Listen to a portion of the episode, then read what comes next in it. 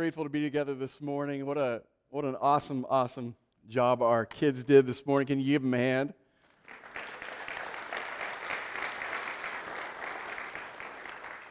You know, when we mess around with the stage a little bit, it kind of starts to throw you for a loop. I, I looked over and, and Greg Dufour, looked like he was playing a fireplace, uh, little mantle set, but that, that's actually the B3. But uh, we are grateful for, for all the incredible ministries that that take place here at Neighborhood Church. And, and we're truly, truly thankful uh, for the opportunity to spotlight our kids and the ministry that's being done, the investments that are being made in young lives.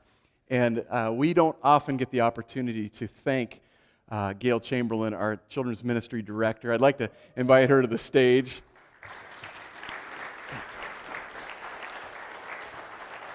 Gail, we have a little gift for you and for Terry. Uh, what, what we don't often see is the work that goes into pulling something like this off. And uh, Gail and her husband Terry Chamberlain uh, work tirelessly, um, not only on what we do in children's ministry, but Terry helps us out with a lot of our media and lighting. And uh, it's not often that we get the opportunity because she's back ministering to our kids uh, to say thank you. And so we're grateful for you, grateful for your family, and grateful for uh, the part you play at Neighborhood Church. So thank you. Can we give her a hand as she.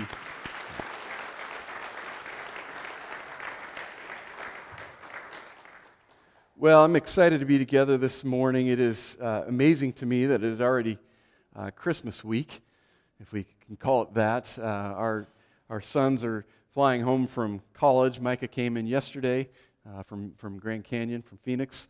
And uh, our son Elijah was supposed to fly in last night, uh, but his flight sadly got canceled.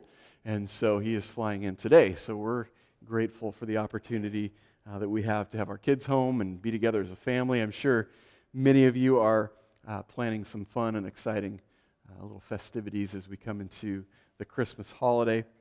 But I just want to take a, a brief moment to thank each and every one of you who took part in our Lafayette uh, gift drive. Uh, each year we have the privilege to partner with Lafayette Elementary, uh, both at Thanksgiving and also again at Christmas. And so uh, there was a, a, number of you, quite a few of you, that, that um, helped out in purchasing gifts uh, for these families that are in need. We were able to um, bless a number of families from Lafayette and then a couple more from North Albany Middle School uh, with both gifts for their children and food boxes. So thank you, thank you, thank you for your willingness to partner with us in blessing families right here in our neighborhood. Um, it is truly um, a, a, a, privilege to be able to come alongside of, of those who are desiring to bring joy um, on Christmas morning. So thank you for your uh, willingness and your generosity. You know, this little, little production that the, the kids put on is just an important reminder. Twas the night, you was the theme. It really represents a, a picture of the night that Jesus stepped out of heaven into earth and, and the fact that everything changed in just a single moment of Jesus saying yes uh, to the call, call that Father God had for him uh, to come to earth. And as we draw closer and closer to the Christmas holiday, we been unpacking the promise of Emmanuel, God with us, this, this promise of a Savior. And we want to take a look at the impact that Jesus' arrival um, in the world can have on each and every uh, season of our lives. Uh, we believe that the promise of Emmanuel, God with us, is more than just a scripture to celebrate, more than just something that we see in the Bible that we say, Isn't that great?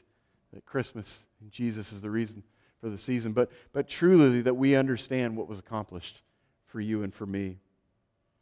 You know, the last several weeks we've talked about a few different aspects of Emmanuel, God with us, and we've talked about the intimacy found in the presence of God with us in the valley seasons of our lives. And then last week we, we talked about the impact Jesus' arrival can have on the wilderness experiences, and that as we press into God in the wilderness, that we become more and more dependent on Him and His presence and His power in our lives. And as you recall, our text for this series is found in Matthew chapter 1, verse 23. And we'll start there today. If you have your Bibles, you can uh, flip to Matthew, Matthew chapter 1. If you don't, you can jump on the YouVersion Bible app and find our scriptures and notes available to you. Um, just search uh, events and the neighborhood church. But in Matthew chapter 1, verse 23, it says, All this took place to fulfill what the Lord had said through the prophet. The virgin will be with child and will give birth to a son. And they will call him Emmanuel, which means God with us. Would you pray with me this morning? Father, we thank you. We thank you for the promise of your Son, Jesus, the Messiah, Emmanuel, God with us. And we thank you, Father, that you desired relationship with your creation. You desired restored communion with each and every one of us. So you provided this way back to you through your Son, Jesus. So we celebrate, uh, Father, your, your perfect love, your unconditional love, that while we were still in sin, you sent your Son to live a perfect life and die a shameful death so we could have life eternal and life abundant. Father, we pray that you'd speak to our hearts this morning and challenge us this season truly understand that you are with us in every moment of every day. Lord, we love you. We thank you. And we pray all these things in Jesus' name. Amen. You know, as we prepare to celebrate Emmanuel, God with us in just a few days, God's desire truly is that we would see and sense his presence in every season and every stage of our lives and every moment of our day. That we would never go a moment without understanding that God is truly with us in everything that we do. You know, after all, God's plan all along was relationship with his creation. He created Adam and Eve and he desired relationship with them. He walked with them in the Garden of Eden. We see in Scripture. But somewhere along the line, sin entered the world. And when sin entered the world, we were immediately separated from God. We were immediately separated from His presence and the perfect holiness of a loving and perfect God. The good news is there continues to be hope for a lost and a dying world over 2,000 years after Jesus' arrival. Amazingly, I, Isaiah, the prophet Isaiah, prophesied of Jesus' arrival. Most scholars believe over 700 years prior to Jesus arriving on the scene. If we look at that passage of Scripture in Isaiah chapter 9, starting in verse 1, it says, Nevertheless, there will be no more gloom for those who were in distress. In the past, he humbled the land of Zebulun and the land of Naphtali, but in the future, he will honor Galilee of the Gentiles by the way of the sea along the Jordan. And the people walking in darkness have seen a great light. On those living in the land of the shadow of death, a light has dawned. In verse 6, it says, For to us a child is born, to us a son is given, and the government will be on his shoulders, and he will be called Wonderful Counselor, Mighty God, the Everlasting Father, Prince of Peace. Of the increase of his government and peace, there will be no end. What an amazing promise. Emmanuel, God with us. That God would step out of heaven into earth and we would receive a Savior. The truth is, we still, in the midst of this season, face challenges. And the world is full of hardship. And sometimes the most disarming hardships or struggles that we face are the ones that we don't anticipate. Are the ones that seem to come out of nowhere and smack us right between the eyes. The reality is, the storms of life often come without warning. They often show up on our doorstep without any notice or any forethought. And the difficult reality is that the storms that we experience in life usually come out of nowhere. They're unanticipated, they're unexpected. You know, we spent the last couple weeks understanding the promise of God's presence in the valleys and on the mountaintops and in the wilderness. And if you recall, when we talked about God's presence in the valley, we talked about the the idea that we can enjoy the mountaintop experiences with God, but we truly get to know Him intimately in the valley when we walk through those dark, difficult times of life.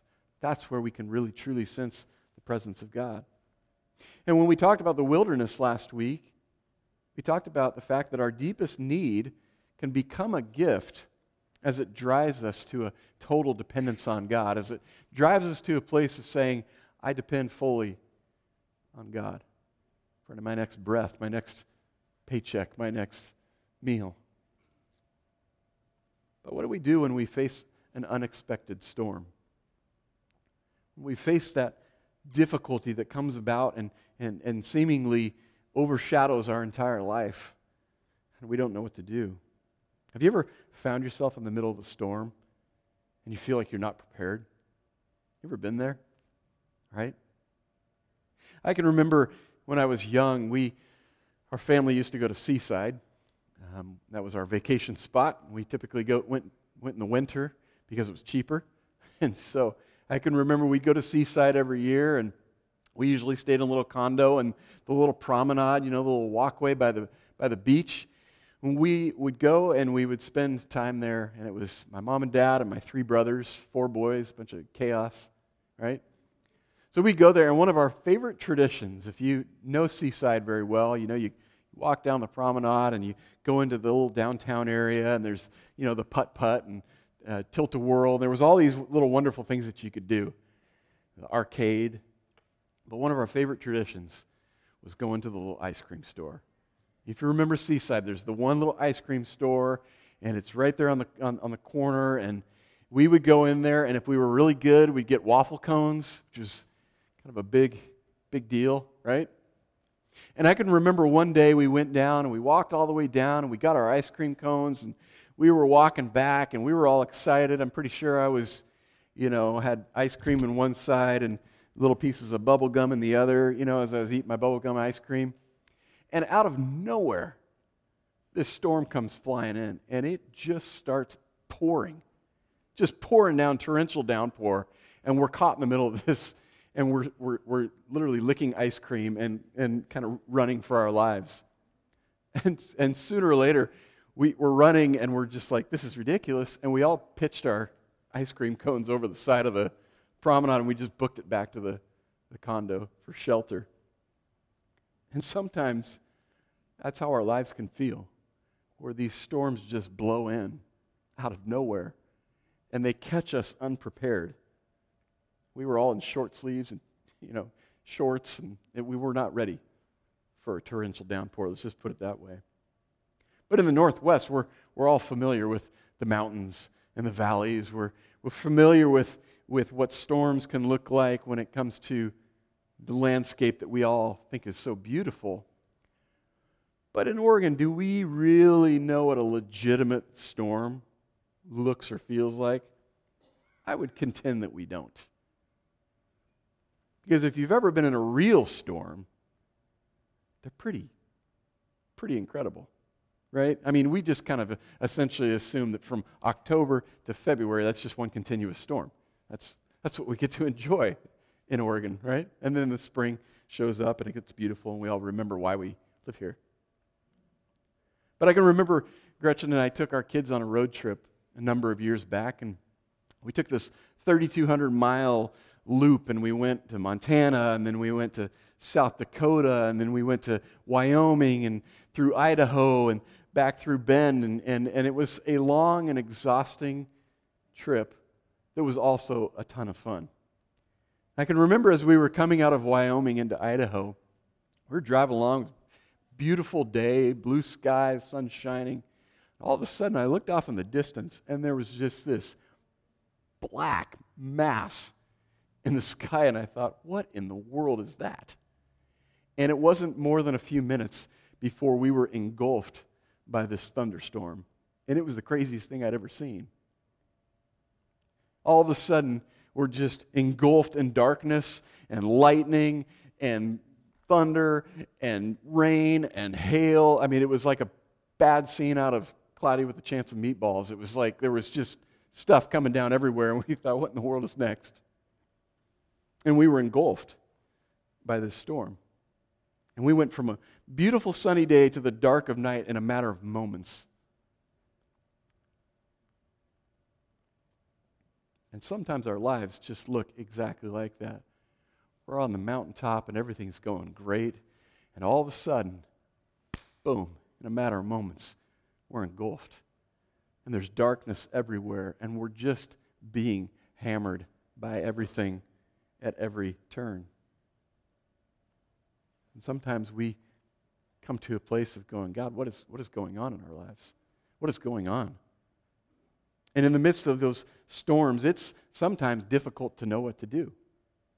Do we keep on going and power forward? Do we hunker down and look for shelter? Or do we just go, you know what, I got to turn back. This is insane. And we often don't know what to do next. But the truth is, when we experience the storm, the temptation is to give up hope. Sometimes when we face the darkness, when we face the uncertainty, when things seem to be coming at us from all angles, we oftentimes are tempted to just go, I don't know what to do. I can't handle this. And we want to give up.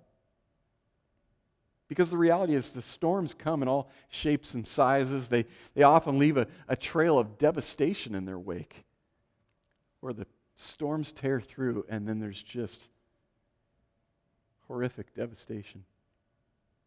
It seems like anytime we turn on the TV these days, there's another hurricane or a tornado or a flood that's just devastated a community. And we look at it and we go, gosh, what in the world?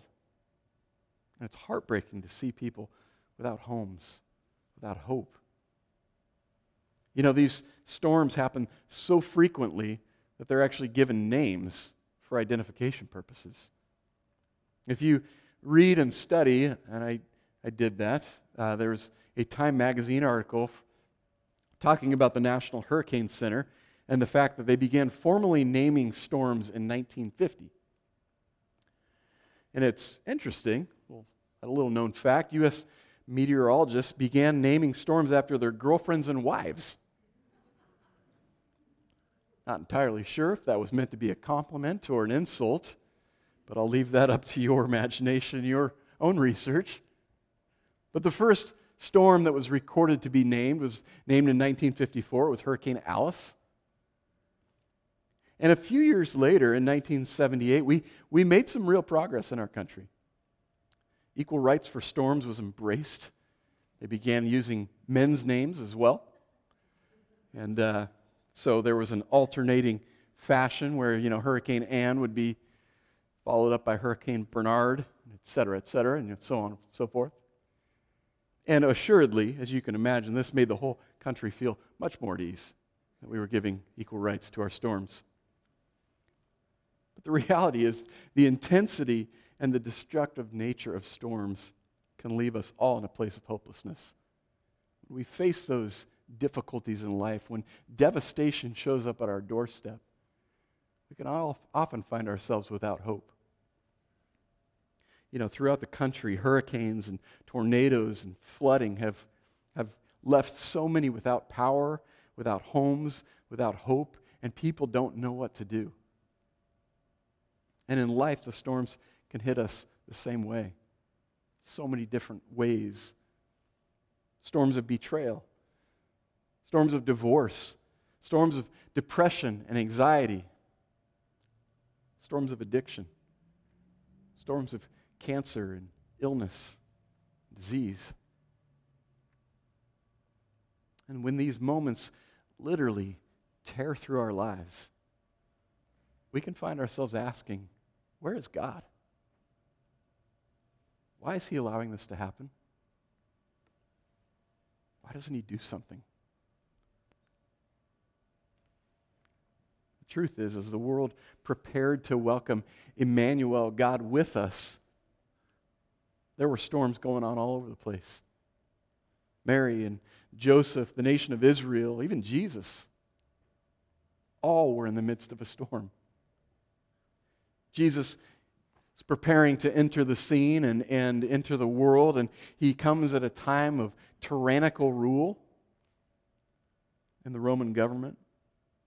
King Herod, fearing the prophecy of a Messiah that he'd heard all the, the murmurs of, gives an edict to murder all of the baby boys. Because he didn't want this Messiah, this king, to overthrow his throne, overthrow his government. So he took swift, destructive action. Mary, pregnant, to, pregnant prior to her marriage to Joseph, in that day, that carried a death sentence. She was to be taken out of, this, out of the city and stoned. So here's Mary, pregnant, given the responsibility to carry the Savior of the world as a teenager. Can you imagine that pressure? Hey, I know you got a whole plan for your life, Mary, but this is what I want you to do. I want you to carry the Savior of the world. Talk about pressure. And then Joseph, humiliated by Mary's pregnancy. An upstanding man who's worked his entire life, planned all this, found the woman that he loves, and all of his plans all of a sudden are up in the air. And he's forced into this place of uncertainty. And to add insult to injury, he has to go to the place of his birth to report for the census. Facing a storm. And then Israel. The nation of Israel has been under oppressive Roman rule and now directed by Caesar Augustus that everyone has to go to their place of birth for the purpose of a census to be taken. And why do they conduct censuses? Anyone? So they can raise taxes. Woo! So everything was going really, really, really well. But no. There was mandates and directives all over the place being given. Does it sound familiar at all? You know, in the midst of these storms and the devastation that they bring about in our lives, we can often find ourselves tempted to just simply give up. But we have to come to this place of understanding something. We can never let the presence of a storm cause us to doubt the presence of God. Did you hear me? Never let the presence of a storm cause you to doubt the presence of God. Because He's Emmanuel, God with us. You know, amidst the, the difficulty and devastation that come as a result of the storms of life, we can find hope in the unchanging presence of God. He doesn't change, His promises are good. He says He'll never leave us, He'll never forsake us. He'll never let us walk through a storm alone. And we can see throughout the Bible the storms and destruction that many times threaten to cause God's people to doubt. We see it throughout Scripture Old Testament and New Testament. People doubting where God was in the midst of a storm. One of our heroes of the faith, the Apostle Paul, in the New Testament, he faced a storm. In Acts chapter 27, which is going to be where we're going to spend the majority of our time today. And starting in verse 20, it says, When neither sun nor stars appeared for many days, and the storm continued raging, we finally gave up all hope of being saved.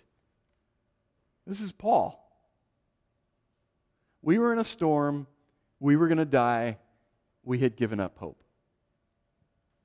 Like the guy who wrote most of the New Testament, hero of the faith, guy look, we look, look for inspiration. That Paul.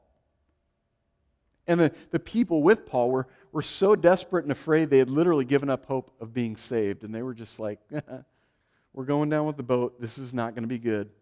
You know, in verse 17, if you go back a few verses, actually says that they dropped anchor and they began throwing all their cargo and supplies overboard. They were so fearful, they thought, let's drop anchor because we're getting tossed all over the place and let's just start chucking stuff overboard.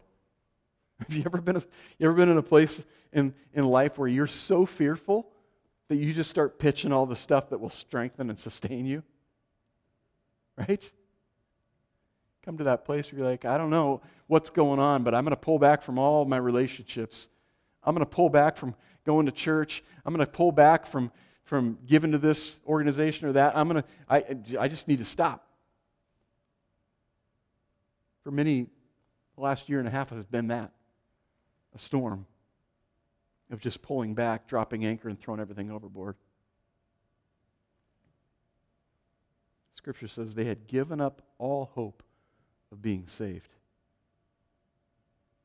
Perhaps you find yourself in a similar place. The storms of life are tossing you to and fro, and there's no relief, there's no refuge. You can't see past the darkness. And you find yourself saying, I'm never going to get out of debt. I'm never going to have a child. No way I will ever graduate. I'm always going to struggle with depression and anxiety. It feels like the storms of life just continue to rage. You know, in the midst of the storm, we can look to cast blame for our circumstances. We can look around and say, well, it's because of this and it's because of that. And it's Acts 27 21. It says, After they had gone a long time without food, Paul stood up before them and said, Men, you should have taken my advice not to sail from Crete.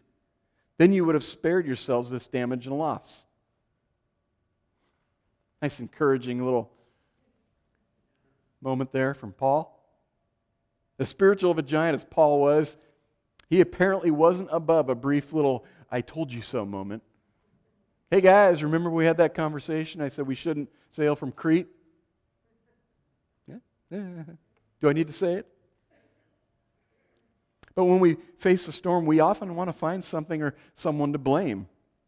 Life just keeps hammering me, you know, life is, life is hard, and, you know, the devil caused this trial. It's his fault. Sometimes I think we maybe need to look in the mirror. Sometimes we sail ourselves right into storms by the decisions we make in life. We're in the storm because we spent too much money. We said something hurtful before we thought about how it might be received, and it's broken a relationship. We pro- procrastinated on something. It's something I've never struggled with at all. Why, we, why, why do today what you can put off till tomorrow? That, isn't that in Proverbs somewhere? But you procrastinated on something important and you, and you missed out. Missed out on an opportunity. You didn't listen to the caring people in your life and decided to date someone who wasn't good for you. And it ended up being a destructive relationship. In my life, it was my mom and dad, mostly, who tried to warn me, tried to help me, my decision making processes. And, and I had some friends that knew me and I know loved me and tried to talk sense into me along the way. And then there was pastors and people in spiritual authority over me who would sometimes impart wisdom and knowledge just by saying you're being an idiot, right? But there's people in our lives that try and warn us. But if we, if we look at this story, Apostle Paul and all these people that are on the ship with him, maybe one of the reasons that they gave up hope was because they were in the storm because of the decision they made. They made the decision to sail from Crete. You know, it's, it's easy to believe God will get you out of the storm if God allowed you into it, right? It's like, oh, okay, God, I'm, you know, find myself in this storm. I know you're going to get me out of it. Sometimes it's a little bit more difficult when you know that you placed yourself in the storm. That can be tougher to believe that God will get you out of it. And for some of the, the crew that found themselves with Paul, they were in the boat in the storm, and it wasn't their fault. They didn't want to sail from Crete in the first place. They were the ones like, no. Know, when they took the little vote, they were the, the nay votes. They didn't want to go to Crete, and now they're in the midst of a storm because of somebody else's dumb decision. You ever been in that place in life where you're in the storm because of someone else's decision? Careful, don't raise your hands because the person might be sitting right next to you, and that could get a little bit awkward for everybody.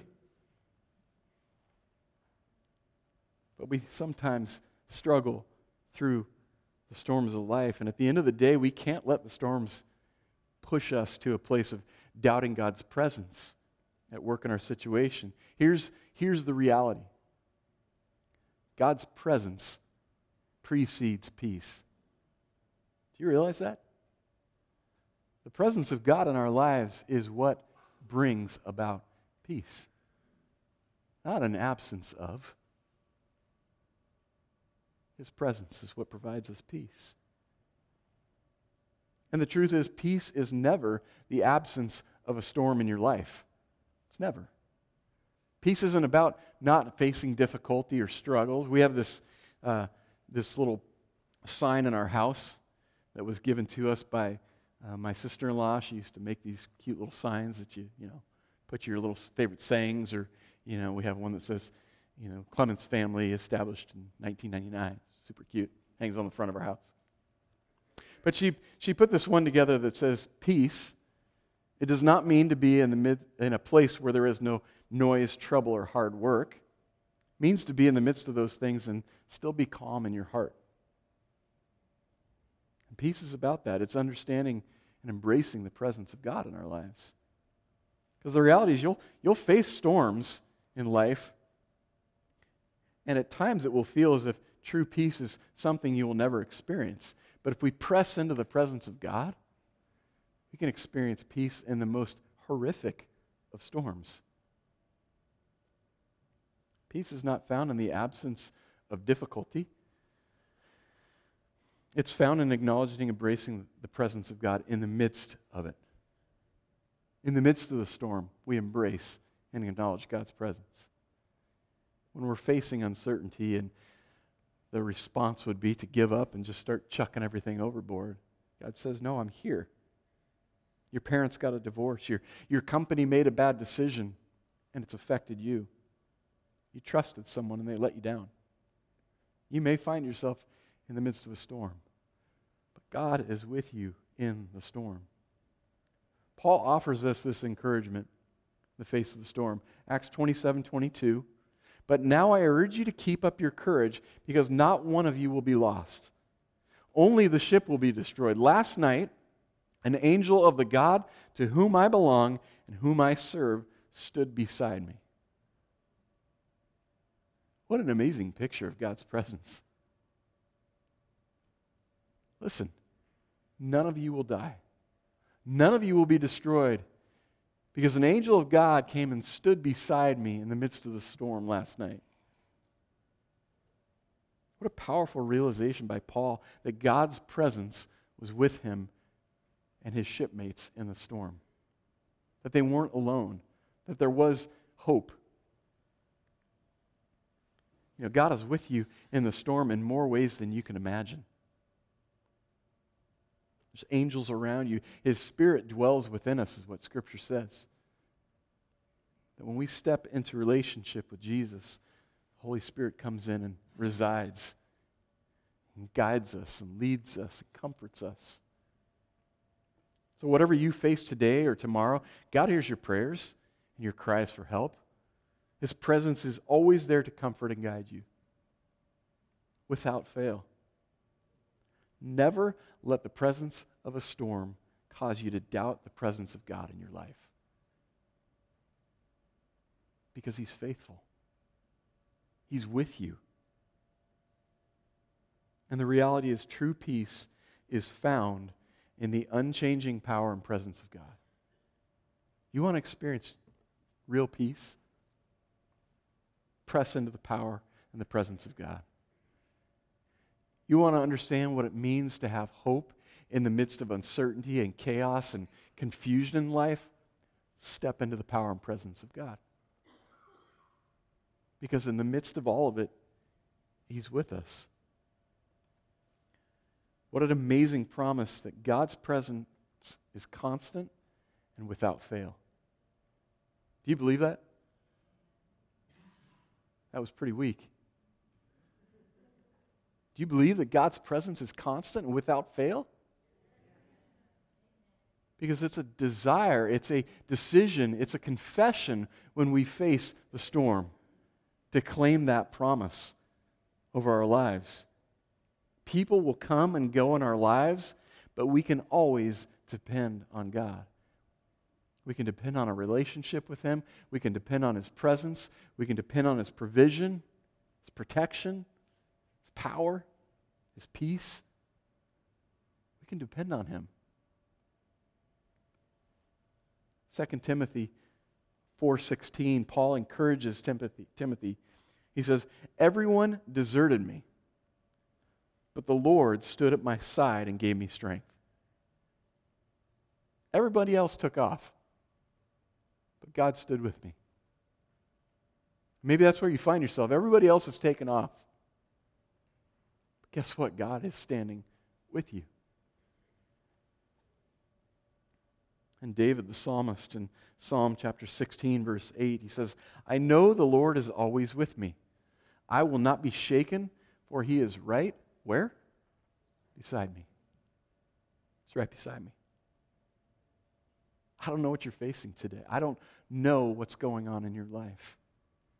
But you may be facing the biggest, most impossible, darkest storm that you've ever faced in your life. The reality is, God is standing right beside you. He's walking with you, He's holding on to you. He's going to strengthen you. When we face the storms of life, it's all about who's with us in the boat. They failed to realize who was in the boat with them. Started chucking stuff overboard, freaking out. We see it Matthew and Mark, the disciples, they're all in the boat. They're trying to go across, across the lake, and there's this terrible storm, and the boat's being tossed around. They're all freaking out, running around, you know, oh my gosh, we're going to die. The ship is going down, and we're going to drown. And Jesus is asleep in the bottom of the boat. And they're fearful they're going to drown. But here's the question why were they afraid? They had seen and witnessed the presence and the power of Jesus. They had seen his miracle working power, and yet they were still scared. Jesus simply spoke to the wind and the waves and said, Peace be still, and everything settled.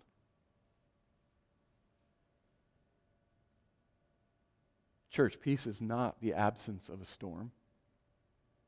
Peace is found in the presence of Jesus found when we press into the power and the presence of God.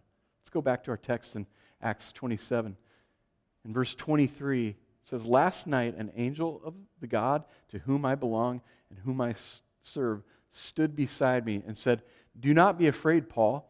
You must stand trial before Caesar, and God has graciously given you the lives of all who sail with you. Super encouraging message from the angel. No, Wait, let me read that again. The angel tells Paul, in essence, you can't go down in this boat. You still have to stand trial before Caesar. Sweet. That was just what I was hoping for. God's encouragement is that He wants to bring us through the storm. God is basically saying, You can't go down in this battle. I have another battle for you to fight. In essence, I'm not finished with you yet. There's more people for you to touch. There's more people for you to bless. There's more opportunities for you to give. There's more people for you to point to Jesus. I'm not done with you yet. God will use what you learn in this storm to help someone else through theirs. Do you realize that? God is going to take what you learn in this season, in this storm, and He's going to help somebody and bless somebody through what He's taking you through. You've survived cancer. Help someone else with their fight and strengthen their faith. You've overcome unfaithfulness and infidelity in your marriage. You can help others to find forgiveness and restoration. You've climbed out of debt. Tell others that it can be done. That mountain of debt sometimes feels like a mountain that cannot be climbed. It's impossible. So tell others that it can be done and maybe even show them how. Show them how to create a budget. You're 185 days clean and sober. Tell others that Jesus can deliver them too. There's hope to be given when we press into the promise of Emmanuel, God with us. Acts 27 25. So keep up your courage, men, for I have faith in God that it will happen just as He told me. Have faith. Because it will happen just as He told me. Faith cannot be merely in what we see, right? Faith is found in what God says. The storm may be raging, it may be dark, you may not know what's going on. Our faith cannot be in what we see or cannot see, our faith to, has to be in what God says. What does the Word of God say? What do His promises look like? Are we claiming the power and the presence of God in our lives today? Or are we only paying attention to what we can see and the storm that's raging around us? Because his promises are yes and amen, is what Scripture says. Faith is not in the boat that we're in. It's faith is found in the one who commands the wind and the waves. It's not in what we can see, but in the one who speaks to the wind and to the storm and it obeys. Here's the reality you can't always control your situation or when the storm hits or how long it hits or how long it stays or, or what happens in your life. You can't control those things. You can't control what people do or what people think. But you can control who you listen to and what you say, what your confession looks like in response to the storm. You can always control where you place your faith. Be confident what God says will happen. Promises are there so that we know that when God speaks, He means what He says. I'll never leave you, I'll never forsake you. I'll be your firm foundation. I'll be your shelter, your strong tower. Psalm 46, starting in verse 1. God is our shelter and strength, always ready to help in times of trouble. So we will not be afraid, even if the earth is shaken and mountains fall into the ocean depths, even if the seas roar and rage and the hills are shaken by the violence. Even then. Why? Because God's our shelter, He's our strength. You may be in the midst of a storm today, but God will be your shelter. You may feel like you don't have the strength to pick yourselves up and walk out of this room. God will be your strength. The economy is in flux. Relationships are breaking down. You don't get the job that you had hoped you got. So, what's our confession? That's the only thing that we can control. He is what I need. He is my safety. He's my strength. He's my comforter. He's my source. He's my redeemer. He's my sustainer, my provider, my assurance. He is my salvation. What an amazing gift. Emmanuel, God with us, stepped out of heaven into earth to live a perfect life, to die a shameful death, to be resurrected again so that you and I could have relationship with God. So that we have peace amidst the storm.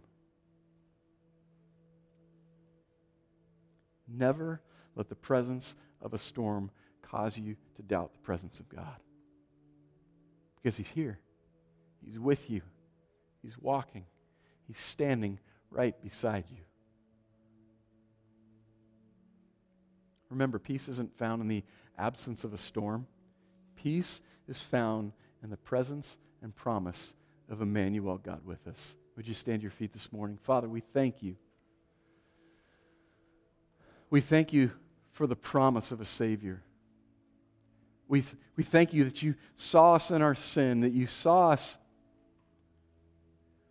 when we didn't deserve to be saved. But Father, because of your great love,